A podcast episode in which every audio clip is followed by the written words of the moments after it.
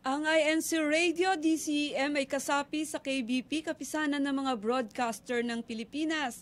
Philippine Standard Time, 1.31 na po ng hapon. Susunod na po ang programang Suriin Natin. Makakasama po natin ang kapatid na Israel Sulano at kapatid na Gerson Nonato.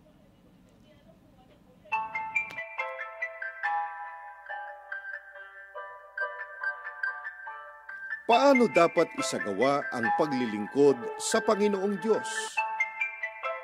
Aling aral ang dapat sundin at sampalatayanan sa ikapagtatamo ng buhay na walang hanggan? Upang ating matiyak ang kasagutan, suriin natin.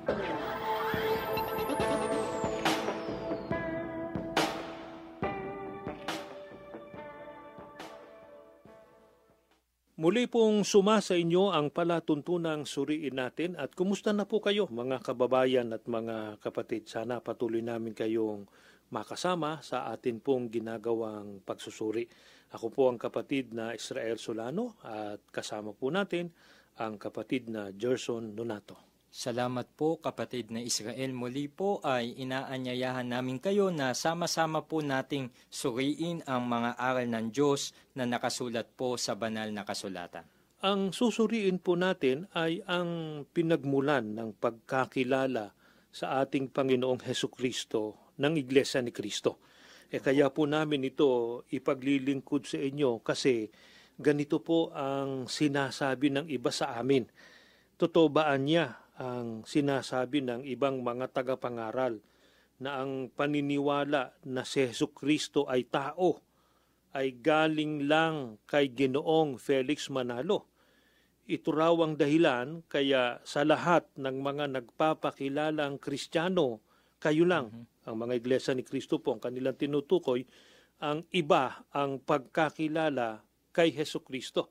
Eh kasi po, gaya po ng alam ninyo, ang Iglesia ni Kristo lang ang naninindigan ng ating Panginoong Heso Kristo po ay tao sa kanyang likas na kalagayan. Samantalang ang halos ibang mga relihiyon na di umano'y nagpapakilalang mga Kristiyano, eh kanilang sinasabi ng ating Panginoong Heso Kristo raw ay Diyos sa kanyang likas na kalagayan. Ang mabuti, kapatid na Jason, yan ang linawin natin sa kapakanan ng ating mga taga-subaybay. Opo, kapatid na Israel, dapat po maunawaan ng ating mga taga-subaybay na hindi po totoo na sa kapatid na Felix Manalo lamang galing ang aral na ang Panginoong Kristo ay tao at hindi Diyos sa likas na kalagayan.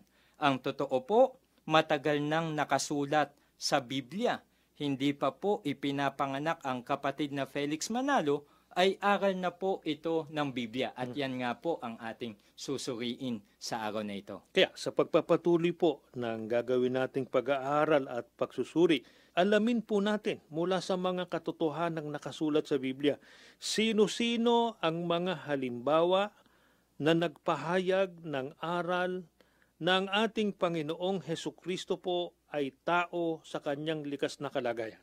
Ang isa po sa babasahin nating talata ay ang Isaya 53.3. Ito po ay hula ng ating Panginoon Diyos sa pamamagitan po ng propeta na si Isayas. Ganito po nakasulat. Siya'y hinamak at itinakwil ng mga tao, isang taong sa kapanglawan at bihasa sa karamdaman, at gaya ng isa na pinagkublihan ng kanilang mukha ng mga tao, na siya'y hinamak at hindi natin hinalagahan siya. Ang binasa po natin ay hula sa ating Panginoong Heso Kristo sa mga tweet. Ito po ay nakasulat sa Biblia bago pa ipanganak ang Panginoong Heso Kristo. Ano po ang isinasaad sa hula ng ating Panginoon Diyos tungkol sa Panginoong Heso Kristo? Ang sabi po, isang taong sa kapanglawan at bihasa sa karamdaman. Tao po ng hulaan ang Panginoong Yeso Kristo.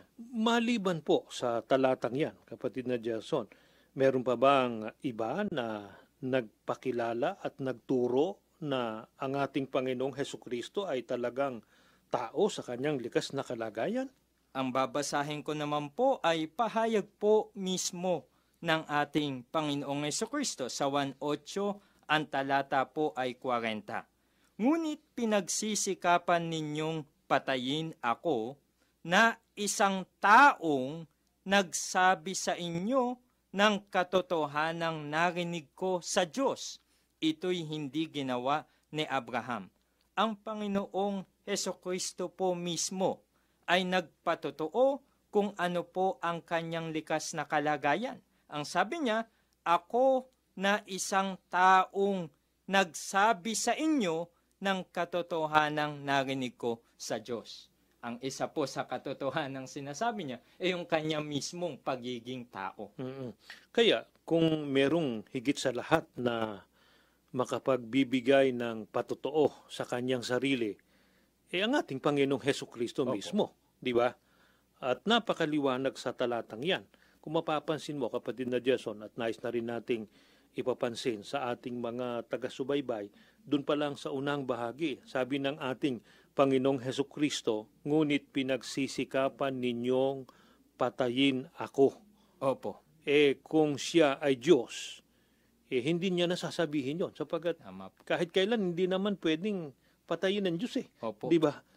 Pero katunayang hindi talaga siya Diyos. Sinabi niya, pinagsisikapan ninyong patayin ako. Ano katunayang hindi nga siya Diyos? Ang sabi niya, isang taong nagsabi sa inyo ng katotohanan. At saan nanggaling yung katotohanan kanyang sinabi na narinig ko niya sa Diyos? Di ba? Eh, hindi lang basta itinuro ng ating Panginoong Heso Kristo na siya ay tao, kundi itinuro din niya ang kanyang pagkakaiba sa Panginoon Diyos. Si Kristo po, ang ating Panginoon Heso Kristo po, nagturo ng katotohanan. Pero yon narinig niya sa ating Panginoon Diyos. Kaya iba ang Diyos na kinaringgan niya kaysa sa ating Panginoong Heso Kristo na nakarinig na siyang nagturo naman at nagsabi ng katotohanan. Kaya maliwanag na ang ating Panginoong Heso Kristo po tao sa kanyang likas na kalagayan. Ito po ang sinasampalatayanan ng Iglesia ni Kristo sapagkat maliwanag na ito ang nakasulat sa Biblia noon pa man, sa hula pa man sa ating Panginoong Heso Kristo at sa pagtuturo mismo ng ating Panginoong Heso Kristo, tao siya sa kanyang likas na kalagayan. Eh baka naman nang dumating yung mga apostol, eh, na iba na yung katotohanan yan, kapatid na Jason. Ganito po ang mababasa natin sa unang Timoteo 2.5. Sapagkat iisa ang Diyos at iisa at sa mga tao, ang taong si Kristo Jesus. Ang binasa po natin ay pahayag ni Apostol Pablo. Paano po niya ipinakilala ang Panginoong Kristo? Ang sabi niya, ang taong si Kristo Jesus. Makatwid, kahit po ang mga apostol naninindigan na ang likas na kalagayan ng ating Panginoong Kristo ay tao po at hindi Diyos. At mabanggit na rin natin na batay sa mga pinapahayag ng totohanan sa talatang yan, eh talagang iisa ang Diyos. Di ba? Opo. Kaya hindi ho po pwedeng dalawang Diyos o kaya meron pa siyang ah, kapersona, tatlong persona raw, lalong masama kung marami o isang barangay daw ang ang Diyos. Opo. Hindi ho, kundi niliwanag po ng mga apostol, iisaan niya ang Diyos. At iisaan yan, tagapamagitan sa Diyos at sa mga tao. Iba yung tagapamagitan eh, Opo. kaysa sa Diyos eh, di ba? Ang tagapamagitan, eh, hindi ho Diyos, kundi maliwanag eh, ang taong si Kristo Jesus. Ang iisang tagapamagitan sa Diyos at sa mga tao ay ang ating Panginoong Heso Kristo at tao po siya sa kanyang likas na kalagayan. Ngayon, ang sinasabi ng iba ganito, eh, ang ating Panginoong Heso Kristo anya, hindi lang tao, kundi Diyos pa. Balibang, sabi nila, eh, wala namang kaming tutol na siya ay tao eh. Kundi, talagang siya ay tao, pero Diyos din siya. Kaya taong totoo at Diyos na totoo. Paniniwala ito ng lahat ng mga nagtuturo na si Kristo ay Diyos. Pero hindi nakikiisa dyan ang Iglesia ni Kristo. Opo. Eh bakit ba? Hindi tayo nakikiisa sa paniniwalang si Kristo raw, taong totoo, at Diyos na totoo. Totoo ba ang aral na ito? Ano ba talaga totoo, kapatid na Jason? Ganito po ang sinasabi at itinuturo ng banal na kasulatan sa Oseas 11.9. Hindi ko isasagawa ang kabangisan ng aking galit. Hindi ako babalik upang ipahamak ang Ephraim, sapagkat ako'y Diyos at hindi tao. Ang banal sa gitna mo at hindi ako pagoroon na may galit. Ayon po mismo sa ating Panginoon Diyos, siya'y Diyos at hindi tao. Sa makatwid, yung kanyang pagiging Diyos ay katunayan po na hindi siya tao. Eh baka naman yung tao, eh pwedeng maging Diyos. Eh ang Diyos ayaw niyang pumayag na siya ay maging tao. Baka naman yung tao, pinapayagan niya na maging Diyos na katulad niya. Ganito naman po ang mababasa natin sa Ezekiel 28.2. Anak ng tao, sabihin mo sa prinsipe sa Tiro, ganito ang sabi ng Panginoon Diyos, sapagkat ang iyong puso ay nagmataas at iyong sinabi, ako'y Diyos, ako'y nauupo sa upuan ng Diyos sa gitna ng mga dagat, gayon man, ikaw ay tao at hindi Diyos, bagaman iyong inilagak ang iyong puso na parang puso ng Diyos.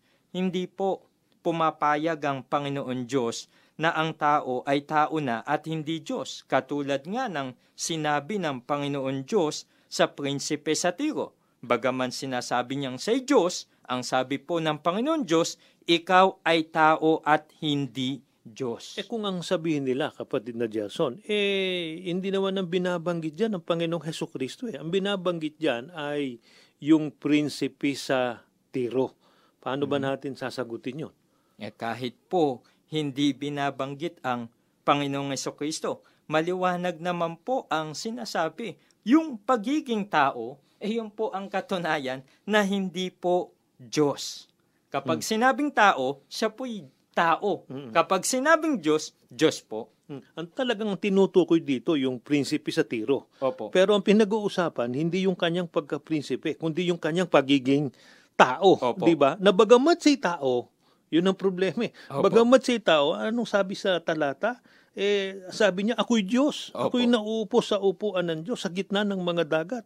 Pero anong sabi sa kanya ng Diyos? Gayon man, ikaw ay tao at hindi Diyos, bagaman iyong inilagak ang iyong puso na parang puso ng Diyos. Ang pinag-uusapan doon, yung kanyang likas na kalagayan. Opo. Kung papaanong siya'y tao, ganun din ang ating Panginoong Heso Kristo'y tao. Di ba? Opo. Yung tao, hindi po pinapayagan ng ating Panginoon Diyos na maging Diyos katulad niya. Kaya kung sasabihin, ang ating Panginoong Heso Kristo anya'y tao, pero Diyos din siya. Kaya taong totoo at Diyos na totoo, hindi po totoo yung paniniwalang yon. Ang totoo po, ang Panginoon Diyos hindi pumapayag na siya'y maging tao. Ang tao hindi pinapayagan ng Diyos na maging Diyos na katulad niya. Si Kristo po'y tao, kaya hindi siya Diyos. Ang dapat nating tanggapin, ang katotohanan, ang ating Panginoong Heso Kristo po mismo, itinuro niya na siya po ay tao sa kanyang likas na kalagayan. Ngayon, sabi na iba, eh hindi anya namin kayo magiging kaisa sa paniniwalang yan. Eh, hindi man tayo maging kaisa ng iba't ibang mga reliyon. Basta kaisa naman tayo ng Diyos, ng ating Panginoong Heso Kristo, ng mga apostol at ng mga propeta. Tayo ang kaisa ng katotohanang nakasulat sa banal na kasulatan. Ngayon, ito pa ang kanilang sinasabi, kapatid na Jason. Kung mababasa man anya sa Biblia na si Kristo'y tao, ngunit pinatutunayan ba niya na hindi siya Diyos? Ang hinahanap nila eh yung sabihin mismo ng ating Panginoong Heso Kristo na hindi siya Diyos.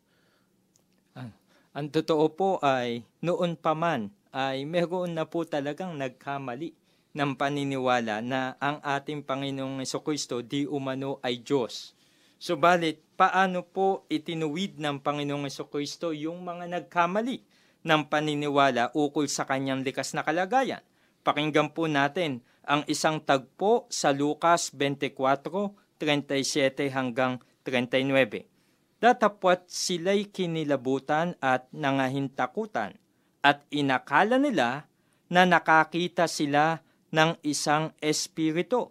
At sinabi niya sa kanya, bakit kayo nangagugulumihanan? At bakit nangyayari ang pagtatalo sa inyong puso? Tingnan ninyo ang aking mga kamay at ang aking mga paa. Ako rin nga, hipuin ninyo ako at tingnan, sapagkat ang isang espirito'y walang laman at mga buto na gaya ng inyong nakikita na nasa akin. Nang makita po ng mga alagad ng ating Panginoong Kristo ang Panginoong Kristo ay inakala nilang sila'y nakakita ng isang espiritu. Subalit, paano po sila itinuwid ng Panginoong Kristo? Ang sabi niya, tingnan ninyo ko, hawakan ninyo ang aking mga kamay at ang aking mga paa at tingnan. Bakit? Sapagkat ang sabi niya, ang isang espiritu walang laman at mga buto na gaya po ng nakikita natin na nasa Panginoong Heso Kristo. Ngayon, eh bakit ba sinabi yon ng ating Panginoong? Bakit niya niliwanag yon? Ano ba yung tinutukoy na espiritu? Siya na rin po ang nagturo sa 1.4.24, ganito po ang pahayag ng Panginoong Kristo. Ang Diyos ay espiritu at ang mga sa kanya'y nagsisisamba ay kinakailangan magsisamba sa espiritu at sa katotohanan. Sa makatwid, ang katumbas ng sinabing nakakita sila, inakala nila nakakita sila ng Espiritu, eh akala po nila ang Panginoong Kristo ay Diyos sapagkat ang Diyos po ay Espiritu sa likas na kalagayan. Pero kagaya nga po ng binasa natin kanina, tinuwid sila ng ating Panginoong Kristo at pinatunayan niya na siya'y hindi Espiritu. Ang sabi niya, tingnan ninyo, hawakan ninyo ako ng patunayan ng ating Panginoong Heso Kristo na siya ay hindi espiritu. Sa halip, meron siyang laman, meron siyang buto. Sabi pa nga niya, hawakan ninyo ko tignan. Eh, yun ang katunayang pinatunayan niya na hindi siya Diyos. Opo. Di ba? Kaya kung hinahanap man nila na sabihin mismo ng ating Panginoong Heso Kristo na hindi siya Diyos, eh bakit kailangan pa niyang sabihin yon? Eh samantalang pinatunayan na nga niya yun. Opo. Hindi lang basta sinabi niya, kundi pinatunayan niya na siya ay hindi po espiritu, kundi siya po ay tao na may laman at may mga buto. Pinatutunayan lamang po, hindi espiritu ang ating Panginoong Heso Kristo, kundi siya ay tao. Kaya hindi siya dapat kilalaning tunay na Diyos.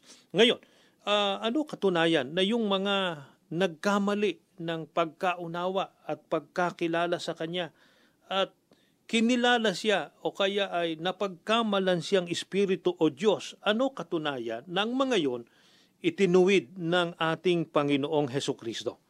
Dito po sa 1.20, ang talatay 27 hanggang 28, ganito po ating mababasa. Nang magkagayoy, sinabi niya kay Tomas, Idaiti mo rito ang iyong daliri at tingnan mo ang aking mga kamay at idaiti mo rito ang iyong kamay at isuot mo siya sa aking tagiliran at huwag kang di mapanampalatayahin, kundi mapanampalatayahin. Sumagot si Tomas at sa kanya sinabi, Panginoon ko at Diyos ko. Katunayan po na itinuwid ng ating Panginoong Kristo yung mga nag-akala na siya'y Diyos Ayan sabi po niya kay Tomas na isa po sa mga kasama doon sa mga alagad niyang inakala na siya isang espiritu, sabi niya, idaiti mo ang iyong daliri at tingnan mo ang aking mga kamay at idaiti mo ang iyong kamay, isuot mo sa aking tagiliran. Eh kasi yan ay tagpo na nung magpakita, ang unang magpakita ang ating Panginoong Heso Kristo sa kanyang mga alagad, wala si Tomas. Tomas. Opo. Kaya nang maikwento sa kanya, ng mga alagad na ang ating Panginoon Hesus Kristo na buhay na maguli, ayaw niyang maniwala, di ba? Opo. Sabi ni Tomas, kailangang maidaitay ko muna yung aking daliri. Uh, makita ko siya para maniwala siya, di ba? Opo. Sumampalataya siya. Kaya nga nang dumating ang ating Panginoong Hesus Kristo, sinabi sa kanya, oh, idaiti mo rito ang iyong daliri. Tingnan mo ang aking mga kamay. Idaiti mo rito ang iyong kamay, isuot mo siya sa aking tagiliran. At huwag kang di mapanampalatayahin, kundi mapanampalatayahin ka. At nang sumagot si Tomas, sa kanya sinabi, Panginoon ko anya at Diyos ko. Eh, nais lang nating ipaunawa sa ating mga taga-subaybay, hindi po nangangaral si Tomas sa pangyayari o pagkakataong ito. Opo. Hindi rin siya nagpapakilala kung ano ang likas na kalagayan ng ating Panginoong Heso Kristo, kundi nag-aalinlangan po sa pagkakataong ito si Tomas sa pagkabuhay na maguli ng ating Panginoong Heso Kristo. Yun pong sinabi ni Tomas na Panginoon ko't Diyos ko, katumbas po yun nung pag-aakala ng iba pang mga alagad ng ating Panginoong Heso Kristo ay espiritu. Di ba? Opo. Akalaan niya nila nakakita sila ng isang espiritu. Kaya nga, itinuwid sila ng ating Panginoong Heso Kristo. Sinabi ng ating Panginoong Heso Kristo na siya'y tao, may laman at may mga buto. Ngayon, eh ano naman po ang sinasabi ng iba? Eh mababasaan niya sa Biblia na ang ating Panginoong Kristo ay nasa anyong tao. Kaya anya sinabing nasaan yung tao? Kasi anya, hindi naman talagang tao. eh medyo ah, dapat wag tayong paliligaw, ika nga. Kailangan wag yung sarili nating opinyon o akalang pagbatayan natin. Ang pagbatayan natin ay nakasulat sa Biblia. Bakit Opo. ba binanggit na ang ating Panginoon Kristo ay nasaan yung tao? Sige. Pa- pakinggan po natin ang nakasulat sa Filipos 2, 8 at 6. At palibasay nasumpungan sa anyong tao, siya'y nagpakababa sa kanyang sarili na nagmasunurin hanggang sa kamatayan. Oo, sa kamatayan sa krus. Na siya, bagamat nasa anyong Diyos, ay hindi niya inaring isang bagay na nararapat panangan ang pagkapantay niya sa Diyos dapat po ay naunawaan at napansin ng mga taga-subaybay natin na kung sinabi man sa Biblia na ang Panginoong Kristo ay nasaan yung tao, hindi nangangahulugang hindi siya tunay na tao. Ang nagsasabi niyan ay yung mga nagtuturong si Kristo ay Diyos. Eh, mag, mahuhulog po sila sa isang dilema sapagkat ang sabi rin po sa binasa nating talata, si Kristo ay nasa anyong Diyos. Kaya, kailangan nilang tanggapin na si Kristo ay hindi talagang Diyos. Eh, hindi po kasi tama ang kanilang pagkaunawa sapagkat hindi po likas na kalagayan ang pinag-uusapan. Mm-mm. Nais lang nating linawin sa lahat ng ating mga taga-subaybay na hindi tayo tumututol sa nilalaman ng talata. Opo. Di ba? Ang ating Panginoong Heso Kristo binanggit sa talata na nasaan yung tao sapagkat talagang tao ang kanyang likas na kalagayan. Di ba? Sapagkat ang tao talagang merong anyo. Opo. Di ba? Eh, pero binanggit din anya, nasaan yung Diyos? Eh, tiyak na natin na hindi tumutuko yun sa likas na kalagayan. Opo. Di ba? Sapagkat napag-aralan na natin yan, na kaya binanggit ng ating Panginoon Kristo nasaan yung Diyos, sapagkat kalarawan siya ng Diyos, sa kabanalan, pati na sa mga katangian o kapangyarihan ibinigay sa ating Panginoong Heso Kristo ng ating Panginoon Diyos. Hindi nangangahulugang Diyos siya sa kanyang likas na kalagayan. Sapagkat ang ating Panginoon Kristo nga, tao po sa kanyang likas na kalagayan. Ngayon, ano-ano ang mga nagpapatunay na tao ang likas na kalagayan ng ating Panginoong Heso Kristo? Sa Mateo po 4:1 hanggang 2, ganito po ang banggit ng banal na kasulatan na magkagayoy inihatid ng Espiritu Santo si Jesus sa ilang upang siya'y tuksuhin ng Diablo at nang siya'y makapag-ayunong apat na pong araw at apat na pong gabi, sa wakas ay nagutom siya. Bilang tao, ang Panginoong Kristo po ay nakaranas na magutom. Nang siya po ay naglalakbay sa ilang. Ano pa? Ano pa katunayan na talagang sa likas na kalagayan eh, tao ang ating Panginoong Heso Kristo? Sa 1.4.6 naman po, ganito ang ating mababasa. At naroon ang balon ni Jacob. Si Jesus nga, nang napapagod na sa kanyang paglalakbay, ay naupong gayon sa tabi ng balon, mag-iika-anim na nga ng oras. Ang isa pa po sa katunayan na ang Panginoong Kristo ay tao, tulad po ng tao, ka ay nakararanas ng kapaguran. Ang sabi sa Biblia, si Jesus nang napapagod na sa kanyang paglalakbay ay naupo po sa tabi ng balon. Bakit ba naupo?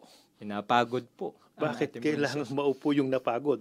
Kailangan niyang magpahinga, di ba? Opo. Sapagkat nga, tao sa kanyang likas na kalagayan. Opo. Eh, ang tunay na Diyos, kailanman, hindi ho napagod, Opo. di ba? Hindi ho nagutom.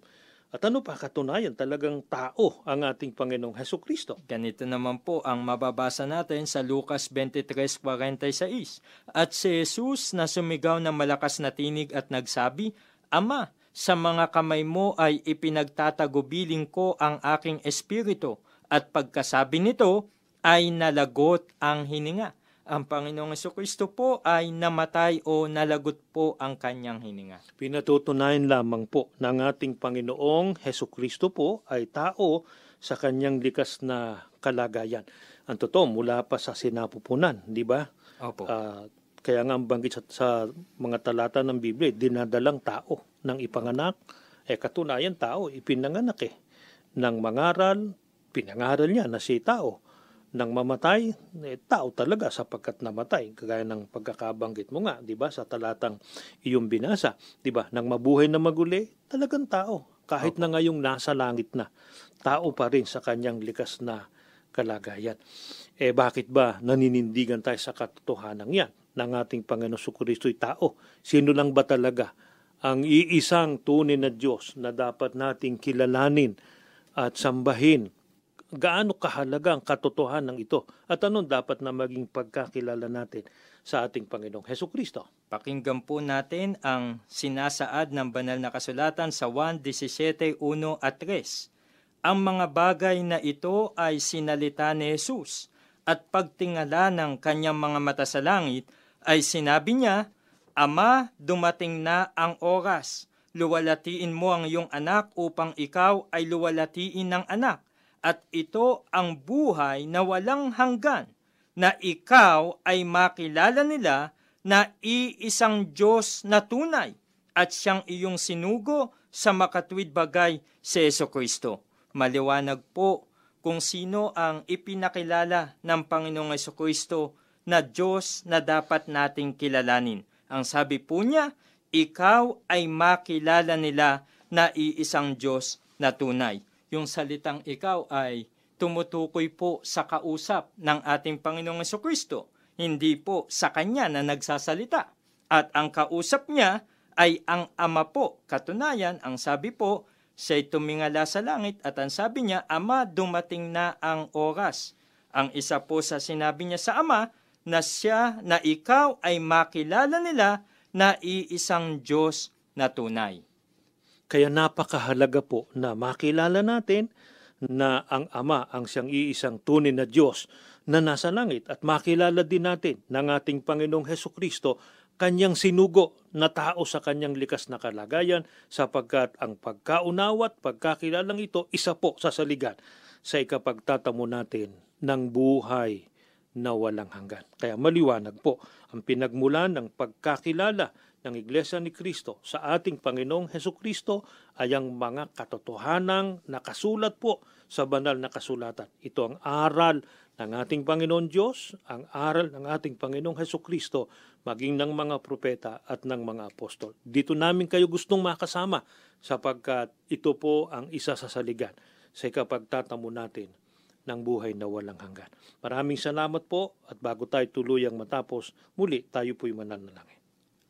Panginoon po namin Diyos, Opo. pinupuri ka po namin at pinasasalamatan. Amen. Minsan pa ginamit mo ang programang ito Opo. upang ipahayag ang iyong mga katotohanan. Amen. Ikaw nawa ang makilala ng mga tao Amen. na iisang Diyos na tunay Opo. at ang iyong bugtong na anak ay isinugo mo Amen. upang sa gayon ipahayag ang katotohanan ito. Panginoon po naming Yeso Kristo, patuloy po na ipamagitan mo kami sa Ama Amen. at patuloy pong gamitin ang programang ito Opo. upang mahayag ang mga katotohanan. Amen. Ama namin Diyos, sumasampalataya na po kami. Nakaugnay kaming matibay sa diwat layunin ng pamamahala. Minsan pa pinagpala mo at binasbasan ang buong iglesia sa pangalan ng Panginoong Kristo na aming tagapagligtas. Amen.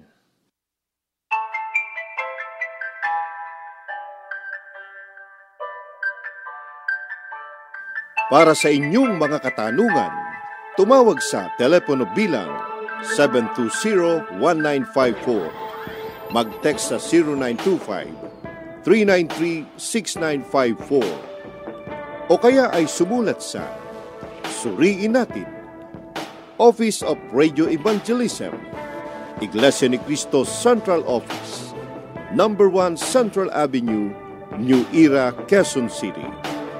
Maaari din po kayong mag-email sa incradio954 at gmail.com. Maraming salamat po.